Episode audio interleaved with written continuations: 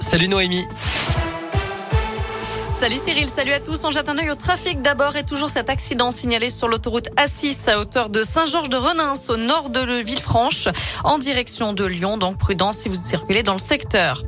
À la une, elle faisait sa tournée lorsqu'elle a entendu un nouveau-né crier. Une factrice a découvert ce matin un bébé vivant dans une poubelle à Montbrison dans la Loire. Selon le progrès, l'enfant avait été placé dans un sac poubelle. Il a été transporté au centre hospitalier du Forêt. Une enquête est en cours. On reste dans la Loire avec cet accident du travail ce matin à Lorme, près de Saint-Chamond. Vers 5h30, un jeune homme de 19 ans a été grièvement blessé. Il a eu la main coincée dans une machine. Il a été transporté en urgence absolue vers l'hôpital de la Croix-Rousse à Lyon, mais ses jours ne sont pas en danger. Une marche blanche demain à partir de 10h30 devant la mairie de Rouen, un an jour pour jour après la mort d'Amélie, 34 ans, tuée de plusieurs coups de couteau par son ex-conjoint Amabli. Il est mis en examen pour meurtre sans préméditation. Selon le progrès, il pourrait être jugé l'an prochain. Et puis de nouvelles marches pour le climat partout en France et dans la région. Rendez-vous demain à 10h30 devant la Bourse du Travail à Saint-Etienne, à 14h à Lyon et à Bourg-en-Bresse et à 15h à Clermont lui avait renversé accidentellement et tué le maire d'une petite commune du Var en 2019 après avoir déversé illégalement des gravats dans la nature. Trois ans de prison dont un enferme ont été requis à l'encontre d'un maçon. L'élu âgé de 76 ans l'avait surpris en flagrant délit en train de déverser le chargement de son camion le long d'une route départementale et s'était fait écraser par le jeune conducteur alors qu'il appelait la police pour le verbaliser. Dans le reste de l'actu, la suite du sommet européen à Versailles, l'UE prévoit 500 millions d'euros supplémentaires pour financer l'achat d'armes à l'Ukraine.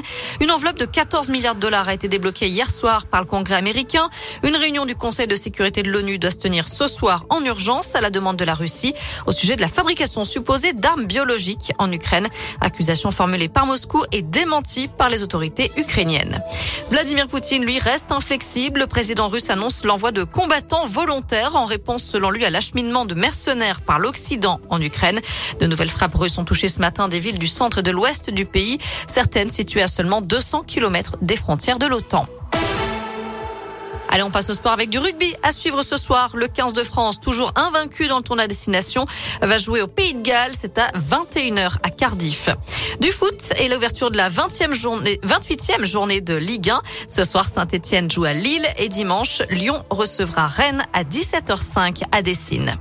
Enfin, encore de l'or à Pékin. Maxime Montagioni vient d'être sacré champion paralympique en snowboard et Benjamin Davier en or aussi sur le biathlon longue distance. Ce sont les huitième et neuvième médailles de l'équipe de France, les cinquième et sixième en or. Voilà, vous savez tout pour l'actu. Côté météo, cet après-midi, on reste dans la grisaille, malheureusement. Et puis tout le week-end, on va retrouver la pluie. Et là encore, beaucoup de nuages, mais les températures restent plutôt agréables, hein, comprises entre 14 et 15 degrés. Merci Noémie.